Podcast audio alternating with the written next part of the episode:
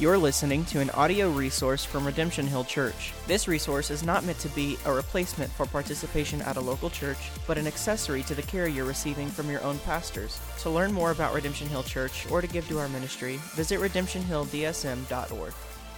You may be seated. Good morning, Redemption Hill Church. Die here. A good morning in the back. One over here. Good. It's Midwestern culture. So passive. All right.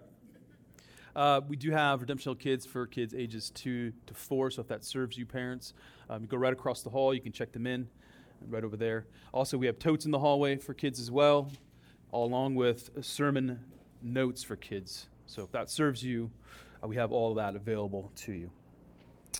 Well, it is joy to gather and sing with one another as we sing praises to Jesus. I love Advent. It's probably my favorite time of the year, pretty typical, I guess. But I just love everything about it, just in terms of what we're focusing on in our church life. This morning, I'll be taking a slightly different approach to the sermon. Slightly, not altogether different, but the off-ramp, you think about driving, getting onto the interstate, the off-ramp is going to be a little bit longer before we actually get onto the interstate. And so I hope you're going to see the method to my kind of preaching madness this morning. Before praying and preaching, I want to frame the sermon with God's covenant of redemption in mind. Some of you might remember God's covenant of redemption as we were going through the book of Ephesians, specifically Ephesians 1. This is highlighted over and over when we were going through Ephesians 1. If you're not familiar with the concept of God's covenant of redemption, allow the late R.C. Sproul to provide some handlebars that you can hold on to. Here's what he said. The covenant of redemption is intimately concerned with God's eternal plan. That's really important. We're talking about God's eternal plan. And this maps on very clearly with the Gospel of John chapter 1, in particular today's text. It is called a covenant inasmuch as the plan involves two or more parties, right? Two parties making an agreement. That's what's going on here. This is not a covenant between God and humans. It is a covenant among the persons of the Godhead, specifically between the Father and the Son. So we're stepping back out of time and before creation. God did not become triune at creation or at the incarnation. His triunity is as eternal as his being. He is one in essence and three in persons from all eternity. And in this covenant of redemption, there's an agreement or a covenant made between the Father and the Son. I begin with a definition of God's covenant of redemption because it informs our knowledge of the incarnation or the birth of Christ. In plain terms, before Genesis 1:1, before time was created, think about that, before time was created, God the Father and God the Son agreed or made a covenant out of love, a plan of redemption for sinners.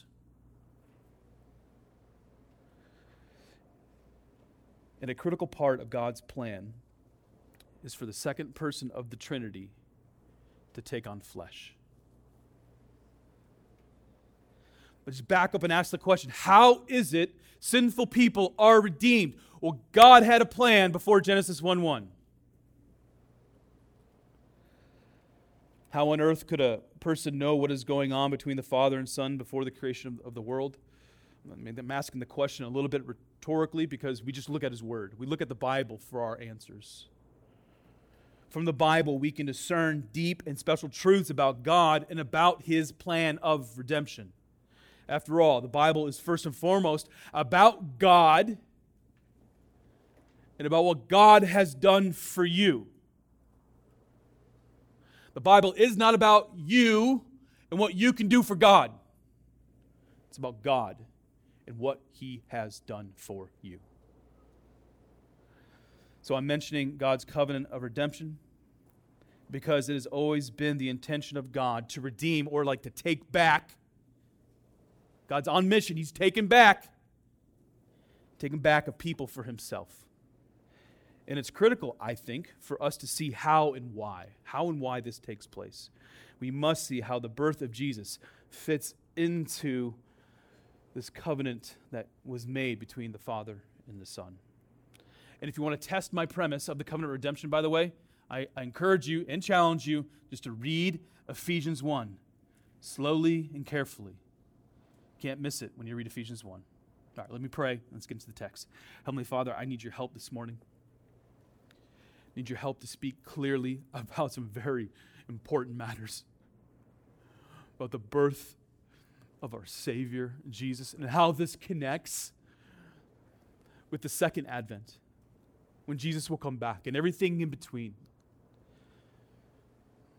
So I pray by the power of the Spirit will help make my words clear. And as Logan prayed, I want to pray right now that by the power of the Spirit, you help us apply your word for our good. We want this for our good. We know it's for our good, but it's also for the honor and glory of your magnificent name. Amen. Question. Why is it that millions and millions of people worldwide come together during the Christmas season to sing praises to Jesus? I mean, we think about historically people coming together during this Advent season, during this Christmas season, to sing praises to Jesus. Why? Are pastors like myself tricking good people into coming to church to worship like a fictitious person or a real person who did fake things? Do people gather together because it's therapeutic? There's certainly a case to be made that some people or many people rely on religion for right or wrong. It kind of becomes their crutch. You kind of hear that language? Or they just want to feel good. Are people attending church out of guilt? I mean, as one who grew up Catholic, like if I didn't hit Mass every Sunday, the guilt creeps in. I know that feeling. Are people attending church because it's good entertainment? Got the smoke and light show. People more concerned about being in awe of the worship leader as opposed to Jesus. Are millions of people gathering because there's pressure from the culture? Like, I lived in the South for 3 years, and it was interesting to watch how cultural pressure kind of forced people into going to church. Interesting dynamic. Not as much here in the Midwest, but that certainly exists in some pockets within America. Do people attend church because it's good business? Like, I know folks, specifically in bigger churches, like, I'm going to go to that church because I have a business and I need some people to be part of my business. Right? I want to make some cash. Why do we sing to the triune God who has eternally existed? Why? To the answer to the question, I want to work backwards in redemptive history. Redemptive history. By beginning with the second advent of Christ, I want to work backwards to show you why you should have shown up. Hopefully you showed up this morning to celebrate the first advent of Jesus Christ. This is the off-ramp that I was talking about, all right? Working backwards in redemptive history. It's going to take a little longer to get to John 1, but I hope that stepping back will help some of you to see the moments of redemption, appreciate, theologically speaking, how it connects with the birth of Jesus Christ. So, beginning with the second advent of Jesus. We've been talking about the first advent of Jesus Christ for several weeks, obviously. But I want you to consider this point. For thousands of years, many Jews had placed their hope in a coming Messiah. So before Jesus was born, for thousands of years, there was hope placed in a coming Messiah. Our hope in the second advent of Jesus is very similar. We are waiting. When's he coming back? We are here to praise God with eager expectation that when Jesus comes back, he will save his people finally from their sin, but he will also come back, make no mistake about it, to judge the world. I went there on Christmas, right? Or in the Advent series, judgment. It's not fashionable for one person to judge another in our culture. However, we must remember one of the important aspects of the ancient creeds, in particular the Athanasian Creed, or the Apostles' Creed, says this: Jesus will come back to judge the living and the dead. And that's not without biblical warrant. They weren't just pulling out of thin air. Here's what I mean. This affirmation comes from the Gospel of John. For the Father judges no one, Jesus says, but has given all judgment to the Son, that all may honor the Son just as they honor the Father. And here are two passages from the book of Revelation on judgment. The first one's about Jesus coming on a white horse. Imagery in Revelation is amazing, amazing. Here's what we read. Then I saw heaven open up. This is John recording this, what he's seeing, right? Then I saw heaven open up, and behold, a white horse. I got girls that love horses. And when the white one comes, that's going to be awesome. The one sitting on it is called Faithful and True. And in righteousness, he judges and makes war. His eyes are like a flame of fire, and on his head are many diadems. And he has a name written that no one knows but himself. He is clothed in a robe dripped in blood, and the name by which he is called is the Word of God. Don't tell me how that doesn't map on to John 1, the Word of God. In the next chapter of Revelation, because just for fun, we got a great white throne. Then I saw a great white throne, and him who was seated on it. From his presence, earth and sky fled away, and no place was found for them. And I saw the dead, great and small, standing before the throne, and books plural, were open. Then another book was opened, which is called the Book of Life. And the dead were judged by what was written in the books according to what they have done. We cannot escape the fact that at the second advent there will be judgment. So allow me to get on my soapbox for a moment, then we'll move on. Within American Christianity, there's the notion that Jesus doesn't judge, right? Instead, there's a focus only on what? Love, right? That's the focus.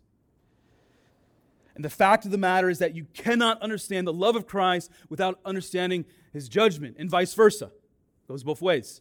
Therefore, we need to strive to understand the entire picture of Christ, from cradle to grave to resurrection to second coming.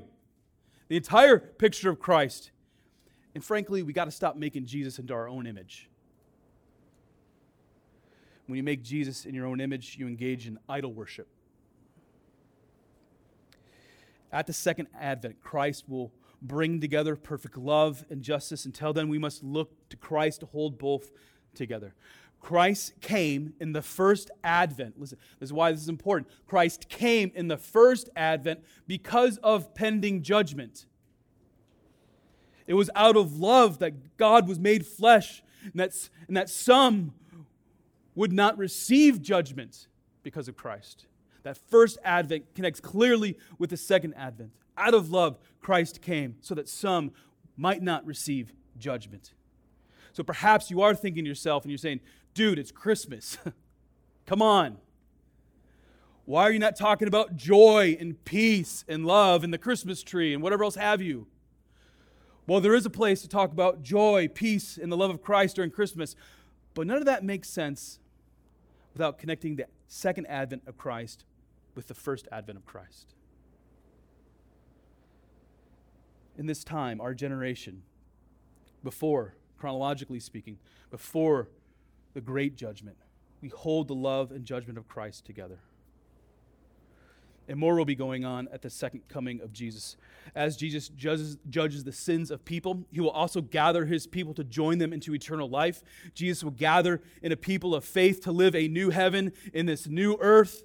There'll be perfect peace at that time. There will be no more suffering and sin and tears, but God's people will experience the creator of the universe as it was meant to be at the beginning in the garden with Adam and Eve.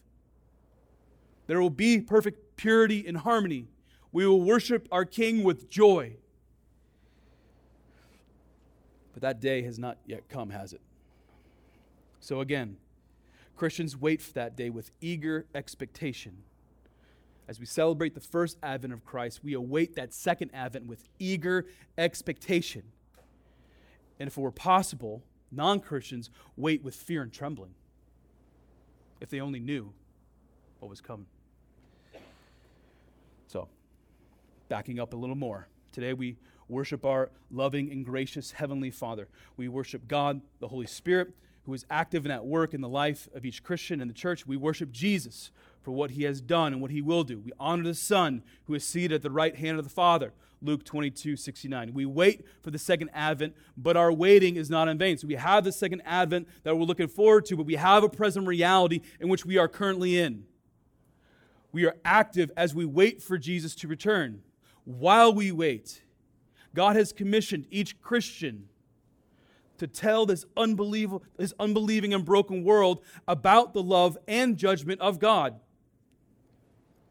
And there's more to tell, which I'll get to in a moment, but we cannot lob off the present reality of God's redemptive plan. If we're going to go tell it on the mountain that Jesus Christ was born, then we need to go tell it at school, at work, at the coffee shop, at home, and especially in the church. Our present reality is to be the hands and feet of God. He invites us into his redemptive plan, and we should joyfully respond to our high King. Now, continuing to work backwards in redemptive history, we're going backwards to the birth of Christ. It's also worth noting that Jesus ascended into heaven. This is a significant event in human history that is not discussed in much detail. We don't have much of it in Scripture, for one, but it's certainly not discussed much. Jesus was received into heaven alive. Like, that should be staggering right there alone. He currently sits at the Father's right hand with a resurrected body. Jesus rules and reigns from heaven with the holes in his hand and in his feet. The ascension of Jesus is a picture of what present and past Christians can look forward to. I would just reference 1 Corinthians 15. The ascension of Christ also set loose the Holy Spirit to take up residence in God's people between these two advents. The second person of the Trinity was sent into the world to redeem it, right? And Jesus was sent back into heaven until a time where he would come back to fully redeem all things unto himself. Now, the resurrection of Jesus. Before the ascension of Jesus is the resurrection. The resurrected body of Jesus exists because he defeated death, sin, and the devil. A God that remains dead is no God at all. A God that remains dead is no God at all. However, through the resurrection of Jesus, it was proven that he is more powerful than death. The resurrection of Jesus Christ gives Christians confidence in the plan of God during Advent. Like, see the connection here. If Jesus died on the cross and stayed in the tomb, we are not celebrating and worshiping Jesus this morning. That's not happening. I mean, what would you be doing? I mean, sleeping in, right? If you're not a morning person, you're still sleeping right now. Kids watching tunes on the tube. On the TV, I'd be watching like your Sunday morning news programs or whatever. Maybe you're in the WWE. Usually that's taking place on Sunday morning or whatever, right? You're doing something else. You're not here. But the resurrection of Jesus allows us to celebrate the crucifixion and birth of Jesus.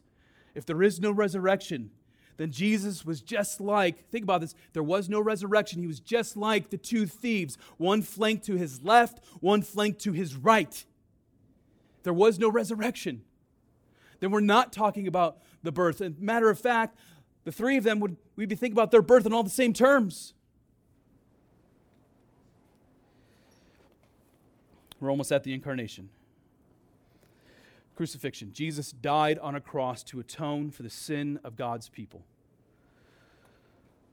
What does atonement mean? It's kind of one of those big theological words. Well, the Bible's central message is atonement. That is, God has provided a way for humankind to come back into this in harmony with God, right? The relationship was broken and something had to be done to bring it back together. This theme of atonement is everywhere in Scripture, beginning in Genesis. So let me state clearly why Jesus was not born and why he did not die. So if the central message is atonement, then what is it not? Jesus did not die, nor was he born for you to feel good about yourself. Jesus did not die, nor was he born that you could live your best life now. Jesus did not die, nor was he born for you to live a happy life. Jesus did not die, nor was he born so that you could waltz through life with ease. None of that is true. No, Jesus was born and he died to set you free through the transformation of your heart. You have a heart problem. Sean Powers has a heart problem because of sin, which manifests itself into actions. Jesus suffered and died so that you could be forgiven of sin. But there's more to the death of Jesus than your forgiveness, which is crazy to think about. Like, we all seek and desire forgiveness. If that was it, we'd still be celebrating. Thank you, Jesus. But there's more. Jesus died to set you free from the power of sin. You've been forgiven and set free from the power of sin. And there's even more. Jesus died to restore your relationship with God. A relationship that was broken because of sin. And there's even more. Jesus died so that you can enjoy the benefits of what's to come after the second advent of Christ. So between the first advent of Jesus and the second advent of Jesus, Jesus needed to be crucified. There was no other way. There was no plan B. That's why I mentioned God's covenant of redemption at the very beginning. There was no other way. One more category before looking at the birth of Christ. What is another reason why Jesus was the only acceptable sacrifice for the sin of man? Jesus did what Adam in the garden could not do. Jesus was born to live a perfect life, further proving his power over sin before he even took the path to Golgotha and the cross. The life of Jesus can be characterized in many ways, but here's two words that I'm going to use. He was born to be perfectly obedient to the Father, and he was born with the singular goal to redeem. In the obedience of Christ, we see a life of honor and pure worship. In the redemptive mission of Christ, we see a heart of love, of grace, of mercy to redeem what had been torn apart because of sin. So, the second advent, our current present reality as you sit and as I stand right now, the ascension of Christ, the resurrection of Christ, the crucifixion of Christ, the perfect life of Christ, could have only taken place if God had chose to make himself known through the birth of Jesus Christ. For a moment, go back to my opening question. Why is it that millions and millions of people worldwide gather every Sunday to sing praises to Jesus? Why? We gather to celebrate the Word that has become flesh and is currently dwelling with God's image bearers with the express purpose to save them from their sin. One of my all-time favorite theologians. If you're like, hey, Pastor Sean, what is like your top five theologians? This guy's in my top five for sure. His name is Athanasius of Alexandria. He died in the 4th century, so he's really old dead guy. But before he died, Athanasius wrote one of the most important theological books on the deity of Christ and on the incarnation of Jesus Christ. It's simply called On the Incarnation. Not original, but really helpful. We know what he's getting at. Here's what he said. For the Word perceived that death was the only way that the corruption of people could be undone. People corrupted the world, and it's like, how can we undo this corruption? However, it was impossible for the Word to suffer death, being immortal and the Son of the Father. Therefore, he takes to himself a body capable of death. Like, if you love theology, I hope you're geeking out right now, because this is good theology right here. Where did I leave off? Therefore, let's go with therefore. Therefore, he takes himself a body capable of death, so that such a body, by partaking of the Word, who is above all, might be worthy to die in the stead of all, and might, because of the Word that had come to dwell in it, remain incorruptible. In this way, the corruption of all might be checked by the grace of the resurrection.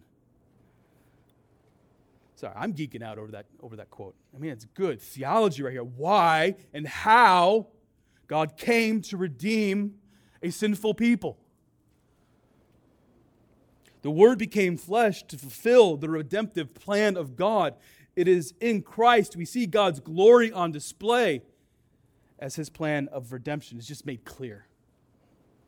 Like in our Sunday morning activities, if we do not highlight or support the premise that the Word became flesh to redeem sinners, then we're simply doing it all wrong. We're doing it all wrong.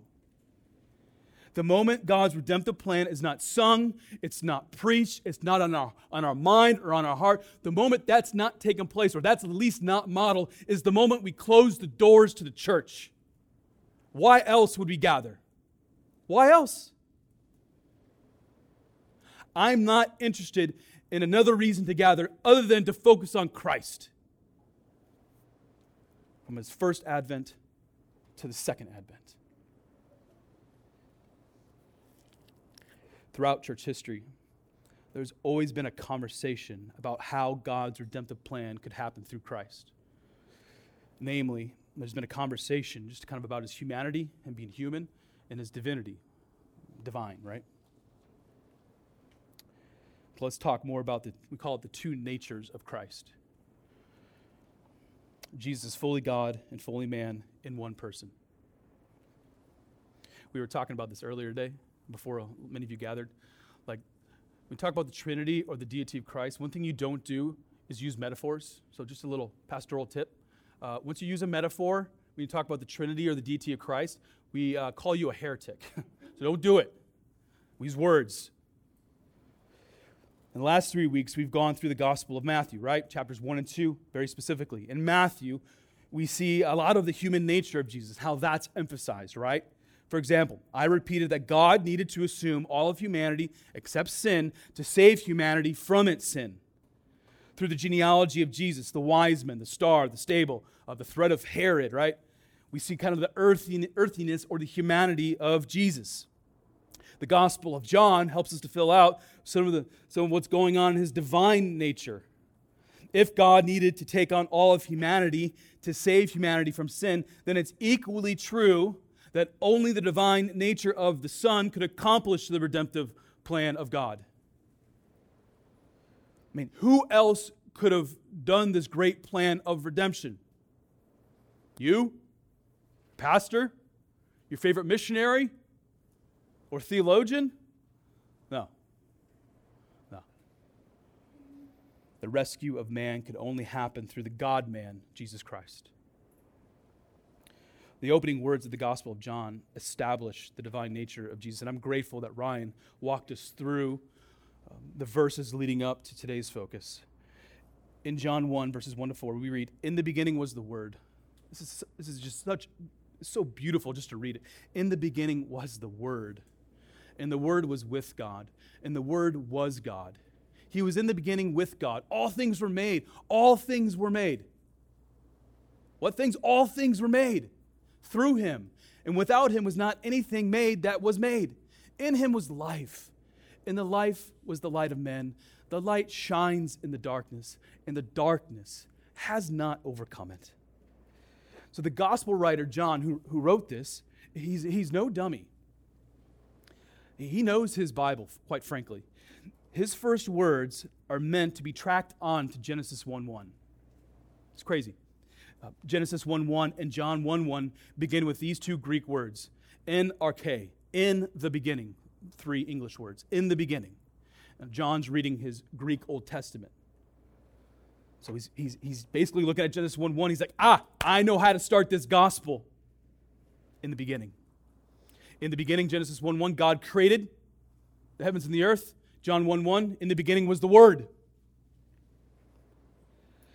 In the beginning, God the Father, God the Son, God the Holy Spirit existed in perfect harmony and love before time was created. The triune God breathed the universe into existence and made man and woman into His own image. In John 1:1, the second person of the Trinity is identified as the Word. The Word was not a God. The Word is God. He is the one who created the world. Further, the Word is the present light that overcomes the darkness in the soul of man, verse 4 and 5. Now, do not let the language of word trip you up here, right? There's something going on here, theologically speaking. It might seem mystical and vague, and veiled, but God isn't trying to be vague or confusing. The opposite is being made explicit. God wants to help you to see the divine, how the divine nature takes up residence in the one person of Christ. Pastor Richard Phillips says this: God the Son, the Word, did not come to existence in his incarnation, but he became a human being in addition to a divine being. So there's a reason why we don't read, in the beginning was Jesus Christ. We read, in the beginning was the Word. And the Word was made flesh. And the fully God and fully man, Son of God, is the divine light that shines forth to expose and destroy the darkness. As we look at verses 14 to 18, we read more about how the Word overcomes the darkness. We read this in verse 14, and the Word became flesh and dwelt among us.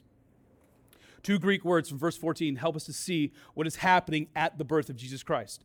First, the Greek word for flesh is sarx. Basically, it's meant to convey all the realities of what it means to become a human. John had at his disposal other particular words to use. He could have used the word anthropos, which is man. He could have used the word soma, which is translated for body, right? He had other words, but he used sark for a particular reason. You want to know why? There's a sense of crudality in the word flesh. Like you read your New Testament, it's also often associated with sin, right? There's a crudality to it. I think John was trying to say something here. Like, the Son of God was nursed, he slept, and he cried in a manger. Like, we need to dismiss the images that have been given to us over the years. For example, we see a picture of baby Jesus arriving on the scene, and like, he's got a halo. All right, you've seen those pictures, right? And I can appreciate the art, but it's not true. I mean, I'm not trying to negate the majesty of Christ nor his divinity, but let's paint a biblical picture of Jesus. God condescended and took on flesh. The second word to consider in that verse is dwelt. The Greek for dwelt means Jesus, the Son of God, took up residence. Or even more literally, he pitched a tent. I just love the imagery in my head. I mean, think about how personal it is for God to like grab the tent stakes and just throw them down on the ground and put the tent up. Or to take up residence. It's like he's got the extra key to the house and he's moving into the extra bedroom. He's taking up residence. He's here. C.S. Lewis has said, the central miracle asserted by Christianity is the incarnation. They say that God became man. He goes down to come up again and bring a whole ruined world up through him. The Son of God taking on flesh and dwelling with creation would have been unexpected by some and expected by others. I want to explain that. A miracle of the virgin birth would not have been off-putting to many people in the first century Greco-Roman world. I think I mentioned this in the first sermon on the Advent series. Miracles are not looked down upon as they are kind of in our post-Enlightenment Western culture. That's not the problem here. What would have been harder to grasp is God taking on flesh and actually dwelling with creation. That was anathema. On a spiritual level, there was very little intellectual space in the first century for gods to take on flesh, to become human. You just don't do it. As a matter of fact, the claims of Christianity were so radical to the religious psyche of the first century Greco-Roman culture. The spirit was good, the flesh was evil, and the two never came together. But now with Christianity, the divine, God, taking on flesh kind of upset the apple cart. With the birth of Christ, what was distinct became one, right? And that is one of the points about the Word coming in the flesh. The Word came at a specific time amongst a particular culture. God wants people to believe the unbelievable by faith. Believe it. God wants them and us to see the length of what He will do to save His people to Himself. God loves you so much that He was willing to take up residence in your life. And when God takes up residence in your life, He does not move out. He does not move out. The love of God is so compelling that it keeps you from moving out. For some, this is an unexpected move by God. But he did it out of love. Yet, as we have seen in previous weeks, the word becoming flesh is also expected.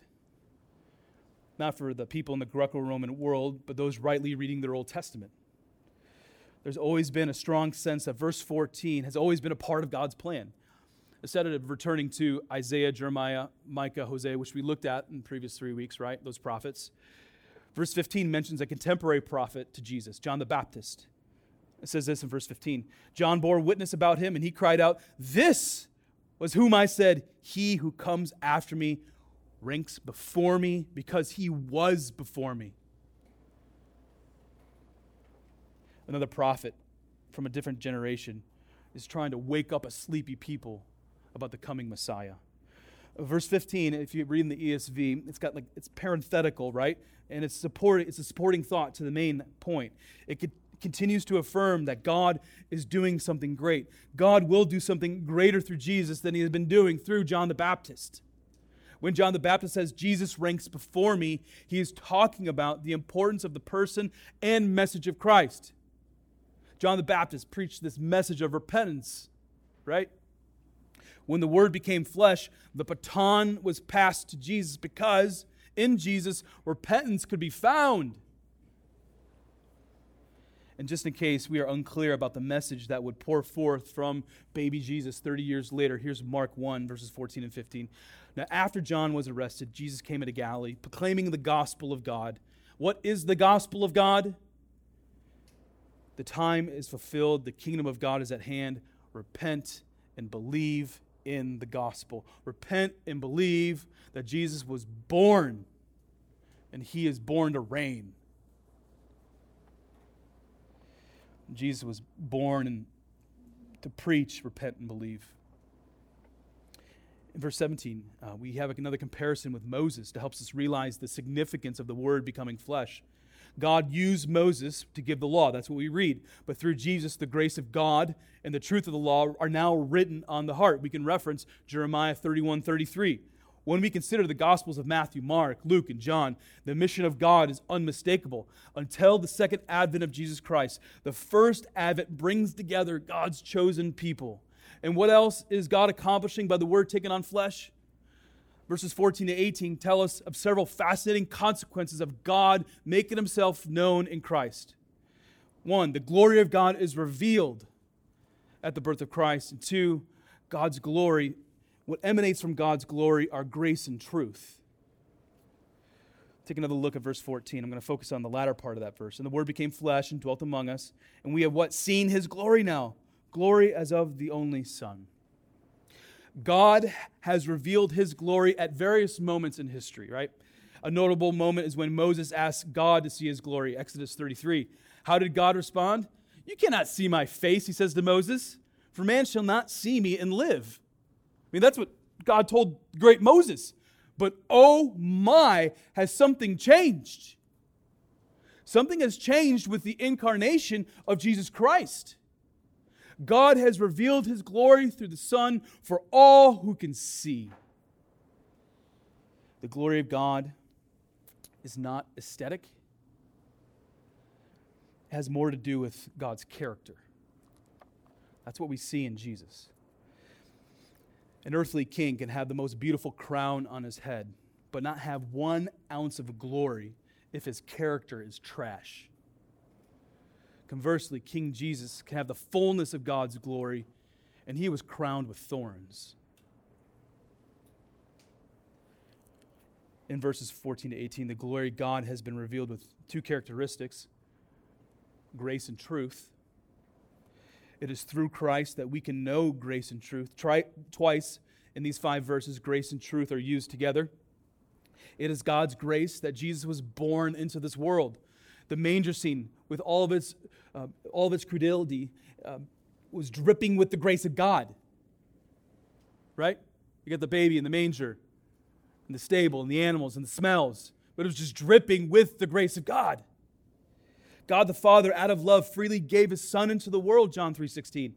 And as we move back to the crucifixion of Jesus Christ, we see the ultimate picture of God's grace. It is God's grace that saves and sets you free from the devil and sin. God's grace is God's glory on display. The second characteristic that flows from the glory of Jesus is truth. Here is the truth. Jesus is the truth. How we understand reality flows from Him, through Him, and from Him. How we understand the truth of our lives is found in Him, through Him, and from Him. Like, we live in a world that relativizes truth. You have your truth, I have my truth, dude down the road has his truth. And here's the bottom line. Jesus is the way, the truth, and the life. And no one comes to the Father unless it is through the truth. The truth is the Word became flesh, and God made Himself known in Christ. The truth is Jesus lived a perfect life. The truth is Jesus was the only acceptable sacrifice for your sin and my sin. The truth is Jesus died on a cross for your sin so that you could be forgiven. The truth is Jesus rose from the dead to demonstrate He had power over sin and death. The truth is Jesus ascended to heaven. The truth is Jesus is sitting at the right hand of the Father right now as I preach and as you sit and listen. And the truth is Jesus is going to come back to judge the living and the dead and to inaugurate His eternal kingdom in which all God's people will be with Jesus. You want to talk about truth? What I just said was truth. So this Christmas, we celebrate our gracious and truthful God who revealed His glory through the birth of Jesus Christ. And the birth of Christ is an amazing part of how God has revealed Himself to a weary and broken world in need of redemption. Let's pray. You're listening to an audio resource from Redemption Hill Church. This resource is not meant to be a replacement for participation at a local church, but an accessory to the care you're receiving from your own pastors. To learn more about Redemption Hill Church or to give to our ministry, visit redemptionhilldsm.org.